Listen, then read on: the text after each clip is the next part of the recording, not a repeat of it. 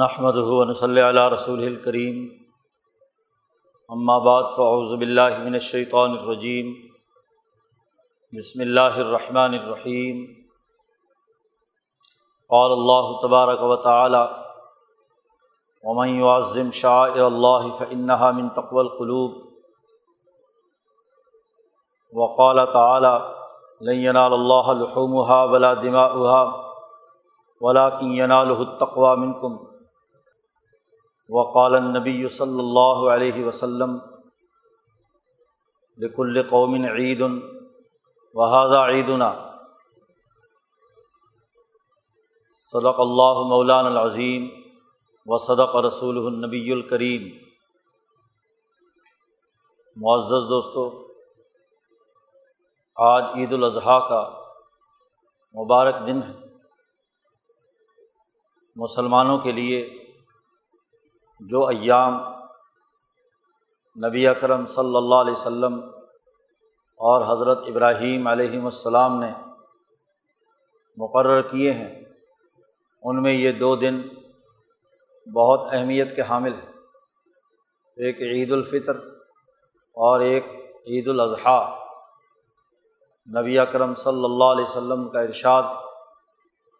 کہ دنیا میں ہر قوم کی ایک عید ہوتی ہے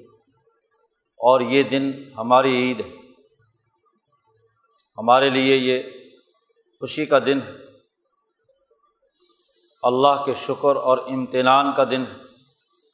اللہ کے ساتھ تعلق قائم کرنے کا دن ہے۔ عید دنیا بھر میں ہر قوم کیوں مناتی ہے، اس کی بنیادی حقیقت یہی ہے کہ ہر قوم جس فکر اور نظریے کے ساتھ وابستہ ہوتی ہے، اس فکر و نظریے کی جو بنیادی شخصیت، اس کا آغاز کرنے والا دنیا میں جو فرد ہوتا ہے یا جو نظریہ اور فکر اور آئین کسی قوم اپنی اجتماعی تشکیل کے لیے اختیار کر لیتی ہے، اس کے نفاذ کے دن کو اپنے لیے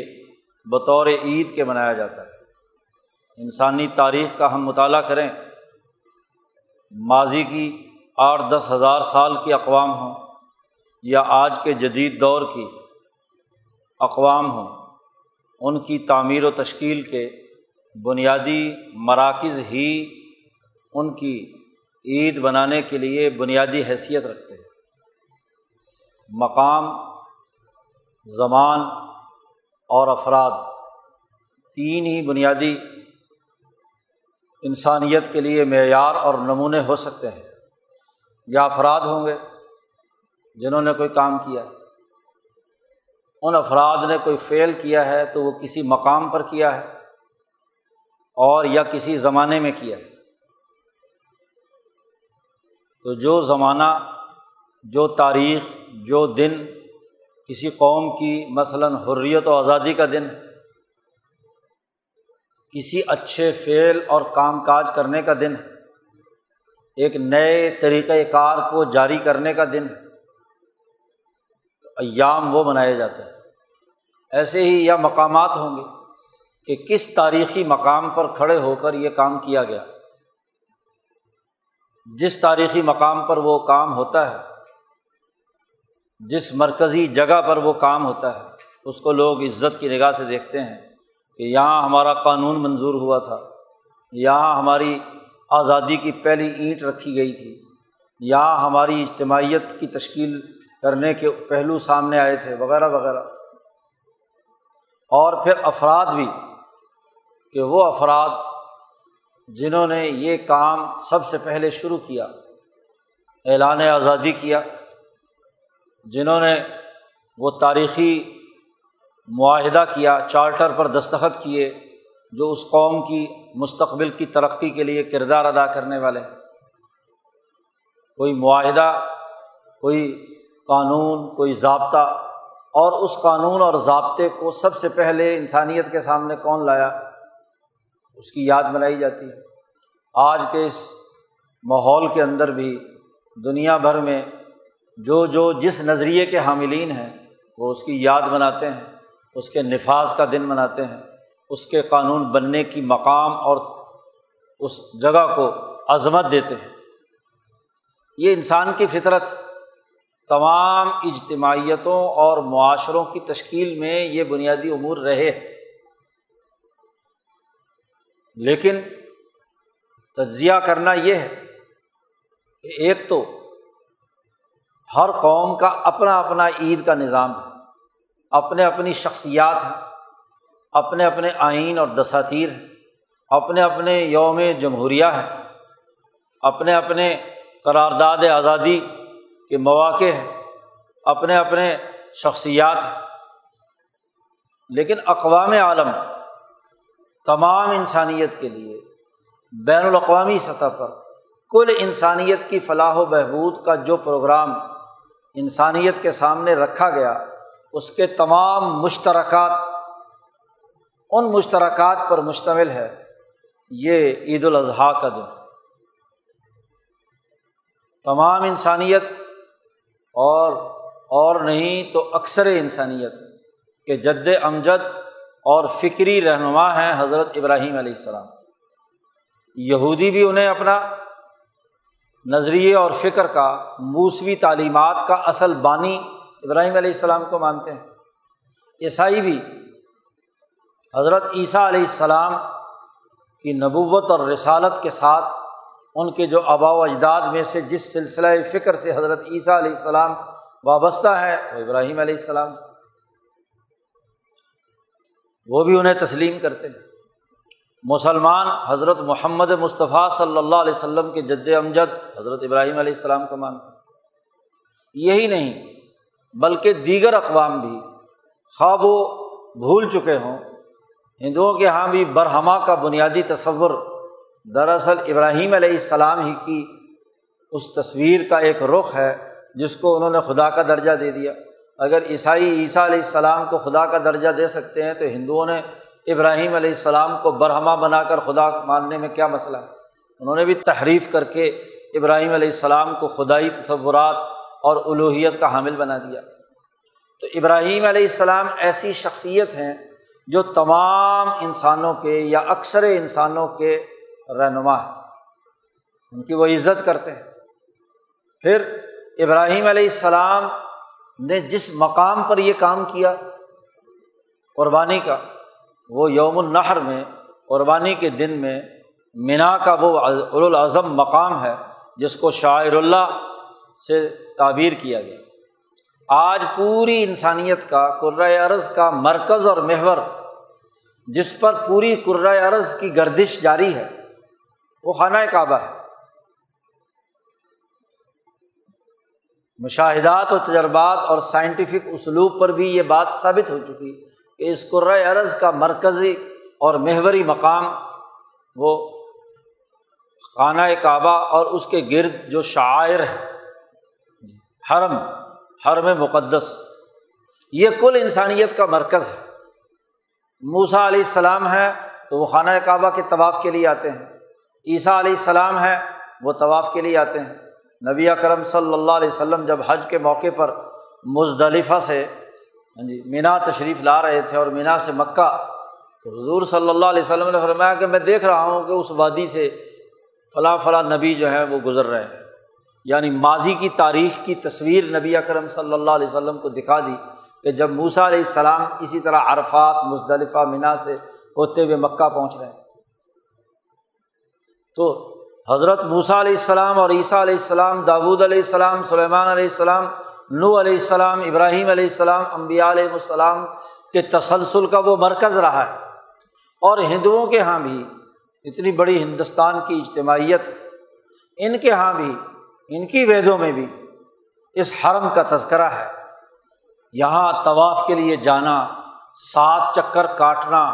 سات پھیرے نکاح کے موقع پر ہندوؤں کے ہاں ہونا، وہ دراصل خانہ کعبہ کا طواف ہی کا تو وہ بنیادی تصور تھا جو وہاں سے لے کر آئے ہیں۔ اب تو بڑی تحقیقی کتابیں وید اور سنسکرت کو جاننے والوں نے لکھ دی کہ کس طریقے سے ویدوں کی آیات کے اندر باقاعدہ خانہ کعبہ کا تذکرہ اور طواف کے لیے سفر کرنے کے تمام واقعات بیان کیے گئے ہیں۔ تو دنیا بھر میں مقام کے اعتبار سے دیکھا جائے، آج ہندوستان کا ہندو ہردوار جاتا ہے، ان کے نزدیک وہ مقدس مقام ہے، وہاں سے پانی لاتا ہے۔ یہی ہندو آج سے اپنے ویدوں کے زمانے میں حرم جاتا تھا، وہاں سے پانی لے کر آتا تھا، وہاں کی ہاں جی چیزیں جو ہیں یہاں پر لا کر، تو دور جانے کے بجائے انہوں نے کہا چلو یہیں ایک مکہ بنا لیتے ہیں، ہردوار بنا لیا۔ ویسے ہی پہاڑ ہیں، ذرا ہردوار کا سفر کر کے دیکھو تو جیسے مکہ کے پہاڑ ہیں اسی طرح، اور وہاں سے کیا ہے ایک چشمہ نکل رہا ہے، اسی چشمے سے آگے بڑھ کر گنگا بنتی ہے، وہی گنگا جس جگہ پر زمین پر آتی ہے تو وہاں پہ وہ اشنان کرتے ہیں، ہر کی پیڑیاں ہیں۔ تو حضرت شاہ ولی اللہ صاحب فرماتے ہیں جیسے ہندوؤں نے اپنی تیرتھ گاہ ہردوار بنا لیا، ایسے ہی کل انسانیت کا اصل مرکز جو ہے وہ مکۃ المکرمہ ہے۔ تو انسانیت کا کل انسانیت کا اصل مرکز مکۃ المکرمہ ہے۔ ابراہیم علیہ السلام نے یہ کام مینا میں کیا، حرم کے اندر کیا، اور پھر اس مینا کے اس مقام میں دن اور ایام وہ ہیں کہ جو دس ذی الحج کا دن ہے، یعنی عید الاضحیٰ کا دن جسے قربانی کا دن یوم النحر بھی کہا جاتا ہے، یوم ترویہ، یوم عرفہ اور یوم النحر، تین دن، جیسا کہ ابھی عربی کے خطبے میں حضرت شاہ صاحب نے اس کی پوری وضاحت اور تفصیل بیان کی ہے۔ یہ شاہ ولی اللہ صاحب کے خطبات ہیں جو ہم نے سنے ہیں، تو اس میں احادیث کے مطابق حضرت ابراہیم علیہ السلام کو آٹھ تاریخ کو، جس کو یوم الترویہ کہتے ہیں، یہ خواب آتا ہے، یہ الہام ہوتا ہے کہ اپنے بیٹے کو ذبح کیجیے۔ عجیب خواب ہے کہ انسان انسانیت کو ذبح کرے۔ تو ابراہیم علیہ السلام کا دل کہتا ہے پتہ نہیں سا سچا ہے یا جھوٹا ہے، خواب کیسا ہے۔ ترویہ رویے سے ہے، رویہ انسان کے اندر جب سب سے پہلے خیال آتا ہے، تخیل پیدا ہوتا ہے، اس تخیل کو رویہ عربی میں کہتے ہیں کہ انسان کی سوچ۔ اس لیے اس کو یوم الترویہ کہ اس قربانی کرنے کا خیال، خواب یا الہام حضرت ابراہیم علیہ السلام کو آیا۔ پہلی دفعہ جب خیال آتا ہے تو دھندلا سا ہوتا ہے، تو دھندلے خیال کو رویہ کہتے ہیں۔ اب ابراہیم علیہ السلام یہاں سے نکل کر جب عرفات میں پہنچتے ہیں اور عرفات کے میدان میں تشریف فرما ہے، تو عرفہ کی رات کو خواب دیکھتے ہیں دوسری مرتبہ یہ، اور یہی جو پہلے رویے کی شکل میں تھا، دھندلا خیال تھا، پہلی مرتبہ آیا تھا، تو عرفہ کے میدان میں یہ کیا ہے پوری معرفت کے ساتھ۔ معرفت اسی خیال کی وہ نوعیت ہوتی ہے جس میں انسان کو عرفان حاصل ہوتا ہے، پورے وجود اس کے رنگ میں رنگا جاتا ہے، اور اس میں کسی قسم کا بظاہر شک و شبہ نہیں رہتا اس خیال کے بارے میں۔ تو اسی لیے اس کو یوم عرفہ کہا جاتا ہے، نویں ذی الحج، کہ وہ تصور اور تخیل جو آٹھ تاریخ کو بطور ایک رویے اور خیال کے آیا تھا، وہ عرفہ کے دن میں بڑی وضاحت کے ساتھ، پوری معرفت اور عرفان کے ساتھ ان کے سامنے آتا ہے، اور وہ سمجھتے ہیں کہ یہ محض شیطانی خیال نہیں ہے، یہ نفس کا محض دھوکہ نہیں ہے، محض ایسا تخیل نہیں ہے کہ جو ناقابل عمل ہو، یہ قابل عمل ہو سکتا ہے۔ اب وہاں سے پختہ عزم کر کے چلتے ہیں، اور اگلی رات، تیسری رات، عملاً جیسے کہ انسان کسی کام کو سر انجام دے رہا ہوتا ہے، تو جو عمل اس دن ہونا تھا اگلے دن، وہ پورا عملی طور پر کہ کیسے اپنے بیٹے کو لٹایا، کیسے اس پر چھری پھیری، یہ پورا کا پورا عملاً پورے وجود کے اندر آ گیا، اس لیے اس کو یوم النحر کہتے ہیں۔ تو یہ تین دن، یوم ترویہ، یوم عرفہ اور یوم النحر، اب ابراہیم علیہ السلام اس کے لیے تیار ہو گئے، عزم پختہ ہو گیا، مکہ گئے اور اپنے بیٹے کو تیار شیار کر کے حضرت اسماعیل علیہ السلام کو لے آئے۔ اب جب مکہ سے منا آ رہے ہیں ذبح کرنے کے لیے تو راستے میں شیطان نے کہا کہ یہ تو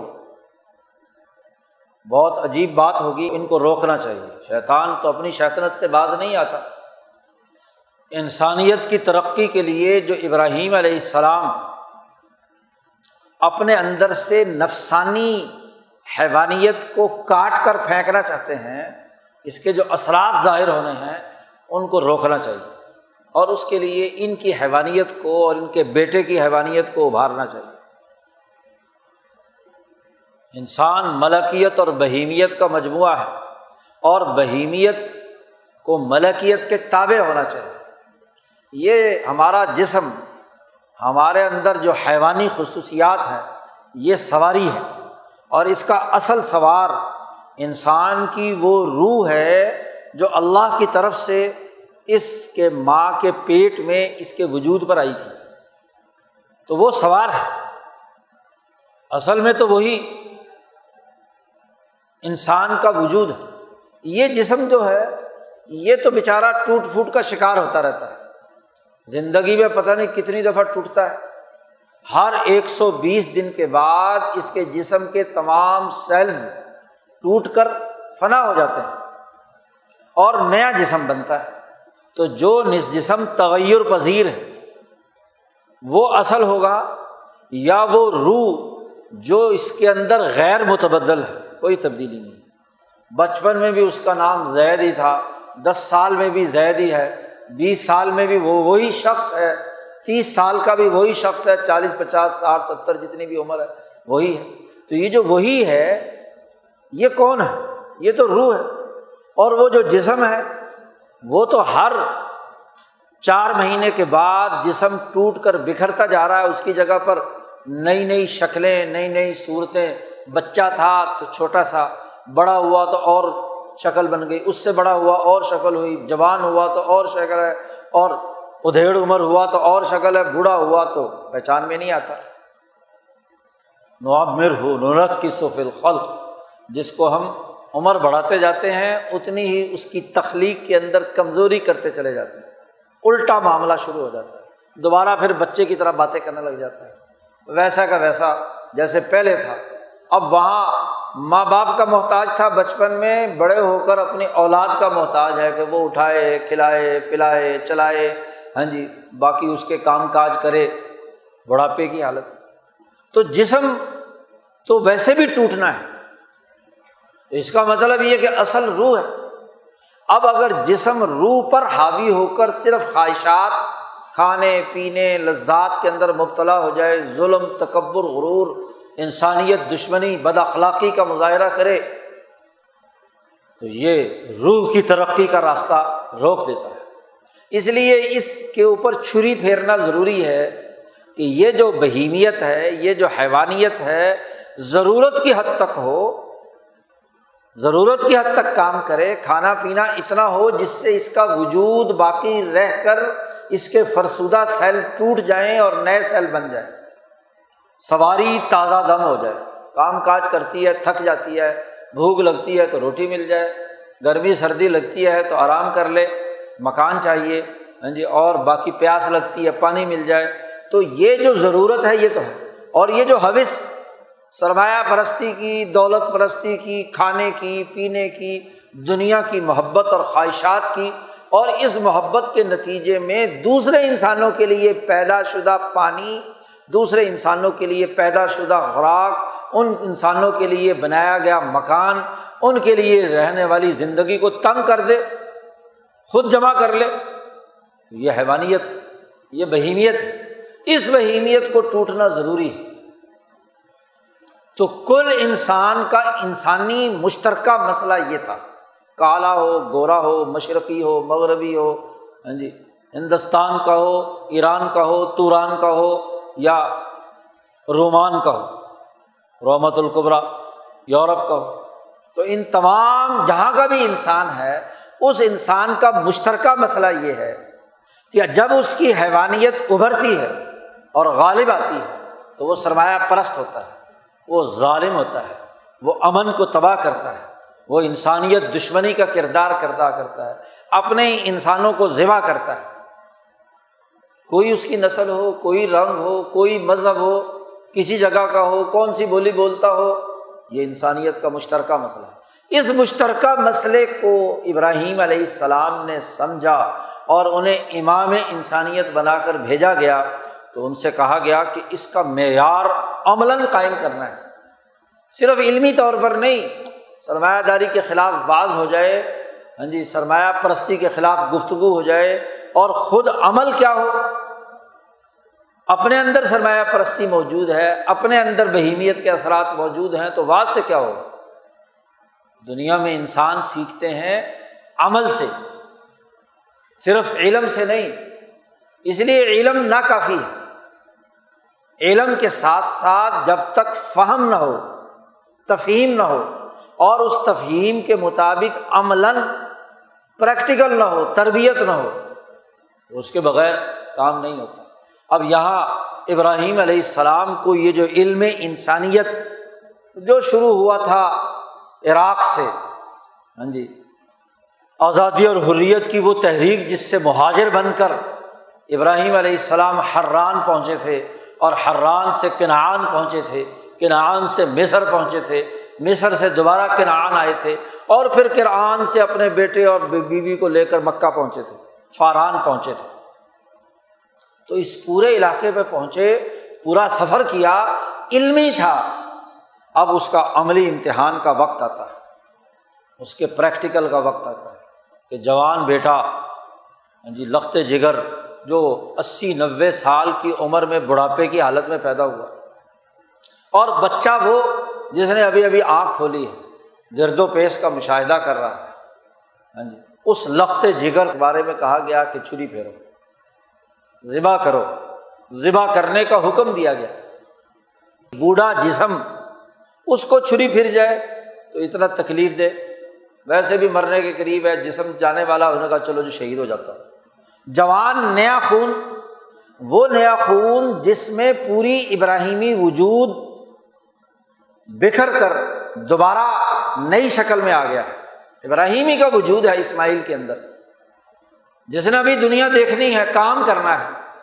اس اسماعیل کو ذبح کرنے کا ابراہیم علیہ السلام کو حکم دیا جاتا ہے۔ پتہ چلے کہ کیا قلب کی جو حیوانیت ہے وہ دور ہوتی ہے یا نہیں۔ فَفَهَمْنَاهَا سلیمان، جیسے اللہ نے کہا ہم نے سلیمان کو بات سمجھا دی، تفہیم، ایسے ہی ابراہیم کو یہ بات تفہیم کے مطابق سمجھا دی۔ حضرت الامام شاہ ولی اللہ دہلوی فرماتے ہیں کہ تفہیم کی تعریف یہ ہے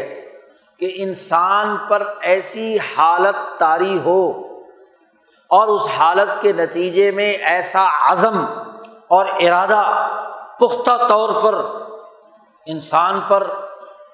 وارد ہو جائے کہ وہ اس میں جامع جو اس انسان کی تخلیق کا ہے اس کے درمیان اور اس کے جسم کے نسمے کے وجود کے درمیان وہ کیفیت اس کے سر سے پاؤں تک، وہ حالت اس کے سر سے پاؤں تک سرایت کر جائے، وہ عزم اور ارادہ اس کے پورے وجود کے اندر سرایت کر جائے۔ تو ابراہیم علیہ السلام کے وجود میں تین دنوں میں، یوم الترویہ، یوم عرفہ اور یوم النحر، تین دنوں میں یہ پورا کا پوری تفہیم ابراہیم علیہ السلام کے وجود کے اندر داخل ہو گئی، پختہ عزم کر گئی۔ اب اس عزم کو توڑنے کے لیے وسوسہ، بڑا شیطان بہت ہیبت ناک شکل میں، بہت میٹھا بن کر، بہت اس سے آ کر ابراہیم علیہ السلام کو وسوسہ ڈالتا ہے شیطان کہ دیکھ انسان ہے، اپنے ہی بیٹے کو ذبح کرنے چلا ہے، جی کس قدر ظلم ہے، دیکھو جی ظلم کی ہاں جی تعلیم دے رہا ہے، بتلا رہا ہے، جی جیسے آج کل نام نہاد کچھ ترقی پسند کہتے ہیں بڑا ظلم ہے جی، جانور کو ذبح کیا جا رہا ہے۔ شیطان نے بھی تو یہی وسوسہ ڈالا تھا، شیطان اعظم نے، اس نے کہا دیکھو کتنا بڑا ظلم ہے کہ اتنی امیدوں، تمناؤں اور آرزوؤں کے بعد یہ بچہ پیدا ہوا، جی پالا پوسا، بڑا ہوا، جوان ہوا ہے، اب تم اسے ذبح کرنے جا رہے ہو، تمہاری تو نسل ختم ہو جائے گی، اور تو کوئی بیٹا نہیں ہے۔ بھائی حضرت اسماعیل علیہ السلام کی پیدائش کے چودہ سال بعد، بلکہ بعض روایات میں ہے چالیس سال بعد اسحاق علیہ السلام پیدا ہوئے ہیں بعد میں۔ تو اسماعیل ایک ہی بیٹا، آدمی کا ایک ہی بیٹا ہو اور وہ بھی ذبح ہو جائے تو پھر نسل تو ختم ہو گئی نا، آگے تو نسل نہیں چلنی۔ اور انسان کی حیوانیت تقاضا کرتی ہے کہ میری نسل آگے چلے، اس لیے تو اولاد کے لیے لوگ تڑپتے ہیں، جن کے نہیں ہوتی وہ ادھر ادھر سے پکڑ کر لے پالک بنانے کی کوشش کرتے ہیں۔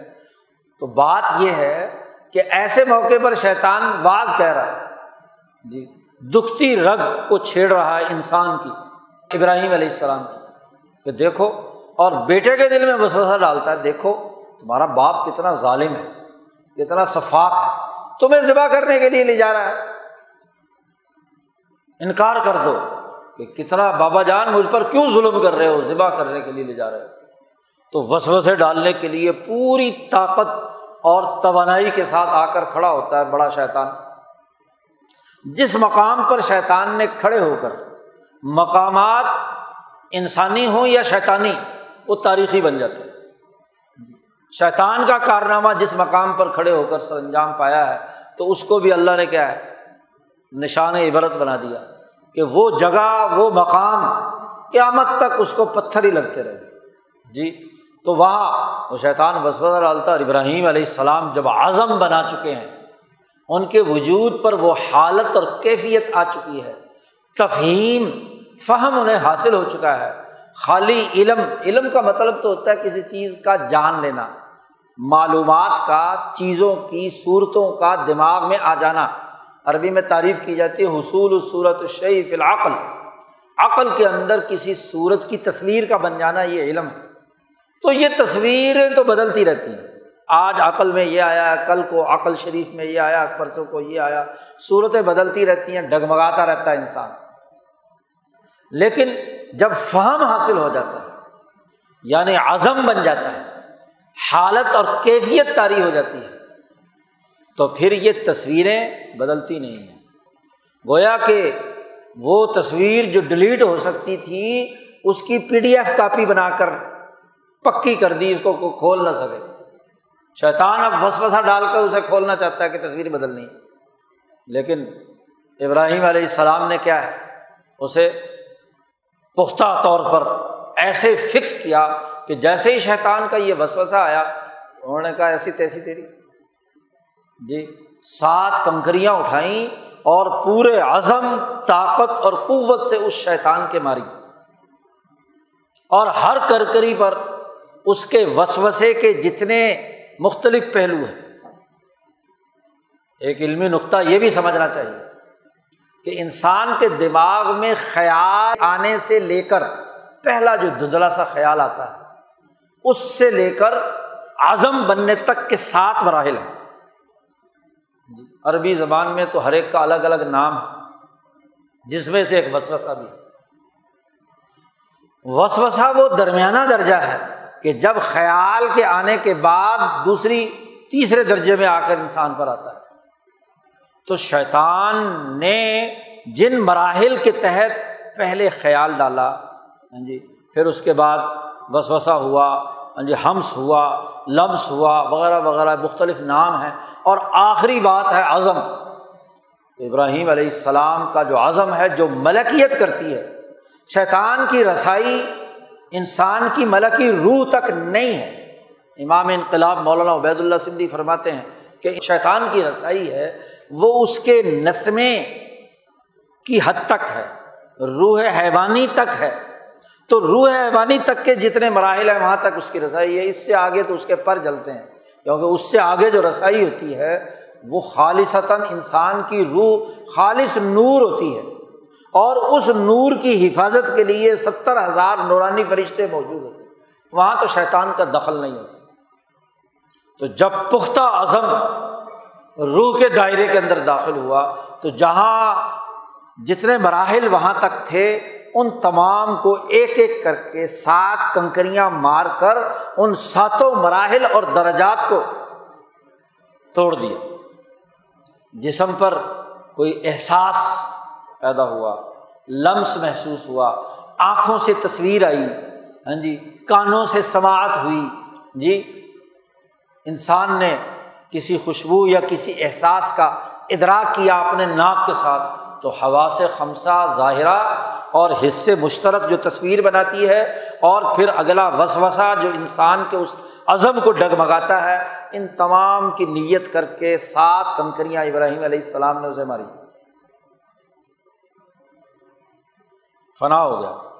اس کی وہ تمام پہلو جتنا بڑی طاقت کے ساتھ وہ وسوسہ ڈال رہا تھا، اس کی طاقت ٹوٹ گئی۔ لیکن وہ شیطان ہی کیا جو باز آ جائے، شکست کھانے کے بعد جی ابراہیم علیہ السلام جب مینا کی طرف رخ کر کے بیٹے کو ذبح کرنے کے لیے لے جا رہے ہیں، تو کچھ فاصلے پر جہاں آج جمرۃ الوسطی درمیانہ شیطان جسے کہتے ہیں، وہاں وہ پھر آیا، لیکن پہلے سے بہت کمزور طاقت کے ساتھ، کیونکہ پہلی جو طاقت ہوتی ہے، دنیا میں کوئی کام جب تک تین دفعہ نہ کیا جائے تو پورے طور پر نتیجہ خیز نہیں، حجابات نہیں ٹوٹتے جی، تو دوسری دفعہ پھر آیا لیکن پہلے سے بہت کمزور حالت میں، اور پھر وہی وسوسے ڈالنا شروع کیے جی۔ تو ابراہیم علیہ السلام نے کیا ہے، پھر دوبارہ اس کو کیا ہے، کنکریاں ساتھ ماری اور وہی وسوسے کے تمام مراحل توڑے، خود ابراہیم اور اسماعیل دونوں کے۔ اور پھر تیسرے دن تیسری دفعہ پھر آیا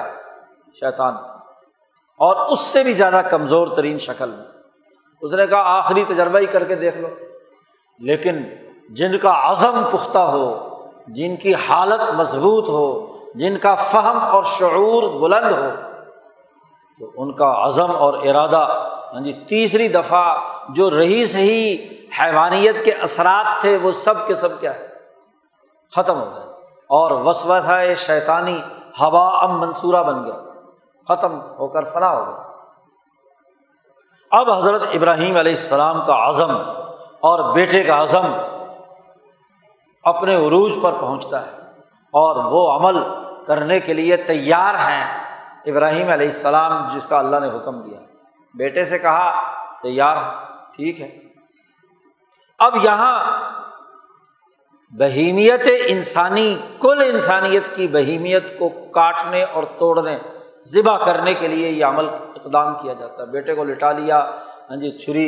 پھیرنا شروع کی، تو اللہ تبارک و تعالیٰ نے کہا، ہم نے پکارا جی، نادا ہو یا ابراہیم قد صدقت الرؤیا، تو نے جو سمجھا تھا، جس کا شعور حاصل کیا تھا۔ رؤیا کسے کہتے ہیں؟ عام طور پر اردو میں ترجمہ کر دیتے ہیں خواب، رؤیت کہتے ہیں مشاہدے کو، دیکھنے کو، کسی چیز کا مشاہدہ۔ جو مشاہدہ تم نے کیا تھا ان تین دنوں میں، تو چونکہ عام لوگ بیچارے خواب ہی دیکھ سکتے ہیں، لیکن جو کسی کام کا جسے جنون تیاری ہو اور وہ کرنے کا پختہ عزم کر چکا ہو،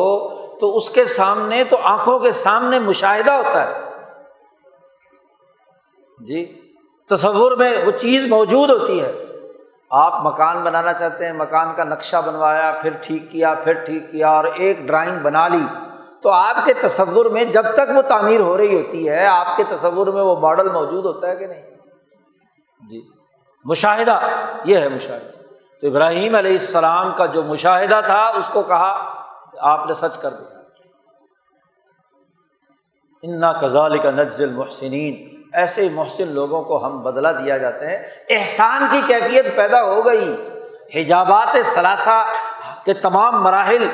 ختم ہو گئے، اعلیٰ نمونہ قائم کر دیا۔ اس لیے اب کیا کرو، یہ قربانی لے لو، وفدیناہ بذبح عظیم،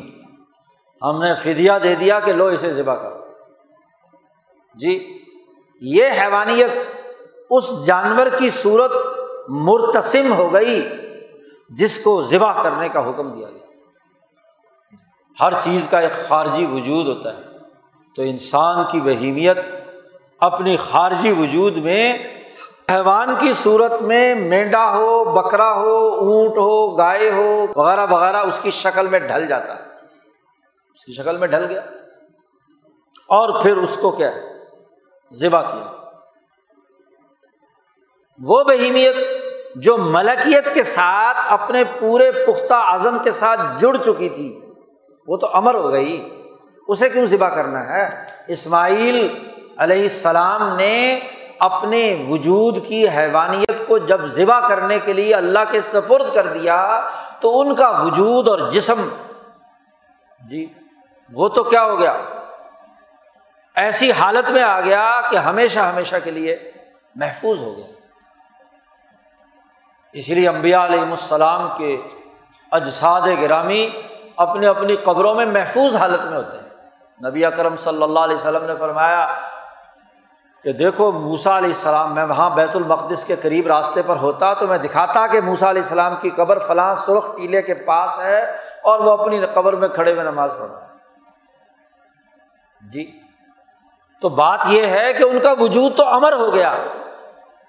اس لیے یہ تو ذبح نہیں ہو سکتا، لیکن ان کا وجود خارج میں ایک دمبے کی شکل میں وجود میں آتا ہے، اس پر چھری پھیر۔ وفدیناہ بذبح عظیم، ہم نے فدیہ دیا کہ یہ لو اور اسے ذبح کرو۔ تھی وہ وہی حیوانیت، اسی کو ذبح کر رہے ہیں، اور اس کے ذریعے سے ابراہیم اور اسماعیل ہی نہیں قیامت تک جتنے انسان ان کی یہ سنت ادا کریں گے تو دراصل ان تمام کے مجموعی اعمال کا وہ میڈھا جی ذبح کر دیا گیا۔ اور اب کہا گیا کہ جتنے بھی ابراہیم علیہ السلام کو ماننے والے ہیں قیامت تک، انسانیت کا درد رکھنے والے ہیں، وہ اپنے اپنے مقام پر، اپنے اپنی جگہ پر اپنی حیوانیت کو ذبح کرنے کے لیے قربانی کریں۔ اسی لیے یہ ابراہیم علیہ السلام کی سنت انسانیت میں جاری ہوئی، جانور کو اللہ کے نام پر ذبح کرنے کا عمل۔ اور یہ طبیعی ہے کہ جب انسان حیوانیت کے ذبح کرنے کے نقطۂ نظر سے کرے، بکرا ذبح کرے نمود و نمائش کے لیے، بکرا ذبح کرے اس لیے کہ جی گوشت ووشت کھائیں گے تو ویسے ہی ذبح کر کے کھا لے بندہ، ان تین دنوں میں یہ جانور کا ذبح کرنا، جیسا کہ ابھی حدیث سنائی گئی تھی خطبے میں کہ اس دن کا سب سے افضل ترین عمل وہ جانور کو ذبح کرنا ہے، احراق دم، خون بہانا ہے۔ دراصل یہ اپنے ہاں جی وجود کے اوپر چھری پھیرنا ہے۔ کون سا وجود؟ جس وجود میں خواہشات بھری ہوئی ہیں، سرمایہ پرستی ہے، ظلم ہے، تکبر ہے، غرور ہے، حسد ہے، کینہ ہے، بغض ہے، عداوت ہے، جو حیوانیت کے اثرات ہیں، دوسرے انسانوں کو حقیر سمجھنا ہے وغیرہ وغیرہ، تمام بد اخلاقیوں پر چھری پھیرنا ہے۔ چھری پھیرتے وقت یہ نیت اور عزم ہو تو پھر تو قربانی واقعتاً قربانی ہے، اور محض رسم ہو، محض روایت ہو، محض ہاں جی کھانے پینے کا معاملہ ہو، جی بکرا بھون کر اڑا جانے کی نیت ہو تو یہ تو کوئی قربانی نہیں ہے۔ اب جب اصل مقصد ذبح گوشت مقصد نہیں ہے، اس لیے اللہ پاک نے قرآن حکیم میں واضح طور پر کہہ دیا کہ لن ینال اللہ لحومها، اللہ کو گوشت نہیں پہنچتا، کیونکہ اللہ کو نہ بھوک لگتی ہے نہ پیاس لگتی ہے، اسے گوشت کیا کرنا ہے؟ لن ینال اللہ لحومها ولا دماؤها، اللہ کو خون بھی نہیں چاہیے کہ خون کی کمی ہے یہاں سے کوئی بوتلیں بھر بھر کے کسی دوسرے کو دی جائیں گی، نہیں، نہ خون نہ گوشت، کیا چاہیے؟ وَلَٰكِن يَنَالُهُ التَّقْوَىٰ مِنْكُمْ، تمہارے دلوں کا تقویٰ چاہیے کہ تم متقی بنو، حسد، کینہ، بغض، عداوت، ظلم، انسانیت دشمنی کے رویے نکالو اور اللہ کے ساتھ سچا تعلق قائم کرو۔ اللہ نے جو انسانیت کی خدمت کا، عدل کا، انصاف کا، سخاوت کا، خیر خواہی کا جذبہ تمہارے لیے لازمی قرار دیا ہے، اسے اپنی زندگی کا حصہ بناؤ، دلوں کا ادب پیدا کرو، دلوں کو مہذب بناؤ، سوسائٹی کے ایک مہذب فرد بنو۔ حضرت شیخ الہند نے فرمایا کہ دلوں کا ادب اللہ کو پہنچتا ہے، اور ادب کسے کہتے ہیں؟ تہذیب کو۔ ادب کا مطلب وہ آداب، وہ جی ایس او پیز جس کے ذریعے سے اللہ خوش ہوتا ہے اور انسانیت خوش ہوتی ہے، وہ طریقہ کار، وہ آداب، وہ طریقہ کار، وہ پروسیجر وہ سسٹم، وہ نظام وہ اللہ کے لیے ہو تو وہ اللہ کو پہنچتا ہے۔ تمہاری نیت کیا ہے؟ غلبہ دین ہے، انسانیت کی خدمت ہے، انسانیت کے لیے کردار ادا کرنا ہے، سرمایہ پرستی سے جان چھڑانی ہے، انسانیت کی ترقی کے لیے کردار ادا کرنا ہے، یہ اللہ کو پہنچتا ہے۔ کس درجے ہے یہ تقوا، کس درجے ہے؟ تمہارے عزم کی حالت کیا ہے، تمہاری کیفیت تمہارے وجود پر کیا طاری ہے ذبح کرتے وقت، یہ اللہ کو مطلوب اور مقصود ہے۔ تو یہ تقوا پیش نظر ہے۔ تو آج کے دن کا سب سے اہم ترین عمل، افضل الاعمال، جانور کا ذبح کرنا ہے۔ وہ لوگ جو جانور کے ذبیحے کے خلاف محض روپے پیسے کے بانٹنے کی بات کرتے ہیں وہ انسان نہیں ہے، وہ اپنے اندر کے جانور کو ذبح کرنے نہیں دینا چاہتا۔ تو جانور ہوا نا، اس کی روح ملکوتی تو چپ گئی، دبک گئی، اس نے اس کی توانائی اور طاقت کو آگے بڑھنے سے روک دیا، اپنی حیوانیت کو کیا ہے غالب کر لیا، جن کا کوئی تعلق جی انسانیت کے ساتھ نہیں ہے۔ انسانیت کی ترقی کے پروگرام اور نظام کے راستے میں رکاوٹ ڈالنا سوائے جانور بننے کے اور کیا ہے۔ آج کے دن اپنے اس جانور کو ذبح کرنا ہے اس کے لیے۔ اور یاد رکھو مالداروں کے لیے اس لیے ہے کہ جب صاحب استطاعت اور مالدار ہوتا ہے تو اس کی حیوانیت، اس کا جانور ہونا زیادہ غالب آتا ہے۔ وہی حسد، کینہ، بوجھ، بیچارہ غریب آدمی جس کو دو وقت کی روٹی نصیب نہیں ہے، کبھی گوشت نہیں کھایا، اس کے اندر حیوانیت کہاں سے آئے گی؟ وہ حسد کر کے کیا کرے گا؟ جھونپڑا ہے اس کے پاس، ہاں جی،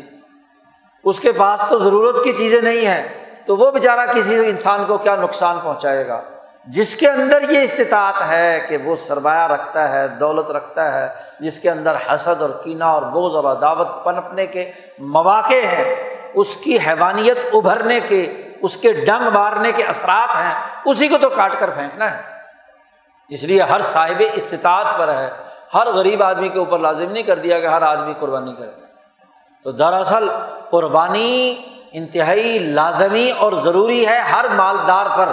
اور جو مالدار یہ کام نہیں کرتا اور اس کے لیے طرح طرح کے گھڑنتو ہاں جی وسوسے اور خیالات اور دلائل دیتا ہے، خود جانور ہے یا شیطان ہے، اس کے علاوہ اور کچھ نہیں۔